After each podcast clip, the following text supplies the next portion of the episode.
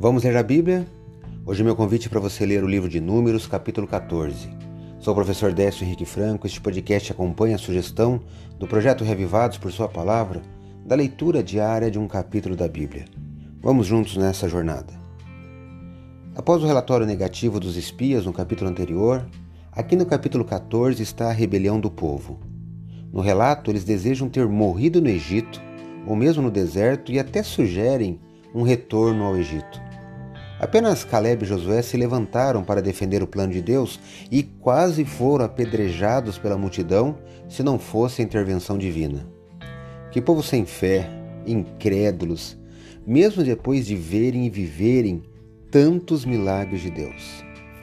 Só que eu fico aqui refletindo que antes de criticar, será que não agimos assim também em nossa vida? Pense nisso.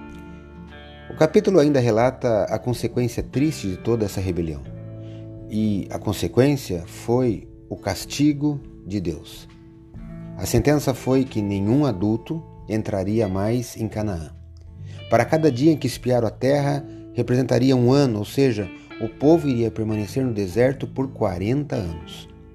Apenas José e Caleb, daquela multidão, entrariam na terra prometida.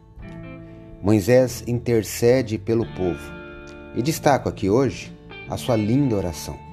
Medite nessas palavras que estão nos versículos 18 e 19 do capítulo 14 de Números, que leio na Bíblia na versão Nova Almeida atualizada. O Senhor é tardio em irar-se e rico em bondade. Ele perdoa a iniquidade e a transgressão, mas não inocenta o culpado e visita a iniquidade dos pais dos filhos até a terceira e quarta geração. Perdoa, pois, a iniquidade deste povo, segundo a grandeza da tua misericórdia, e como também tens perdoado a este povo desde a terra do Egito até aqui. Eu li Números 14, versículos 18 e 19. Leia hoje Números, capítulo 14. Este foi mais um episódio diário deste projeto de leitura da Bíblia apresentado por mim, Décio Henrique Franco.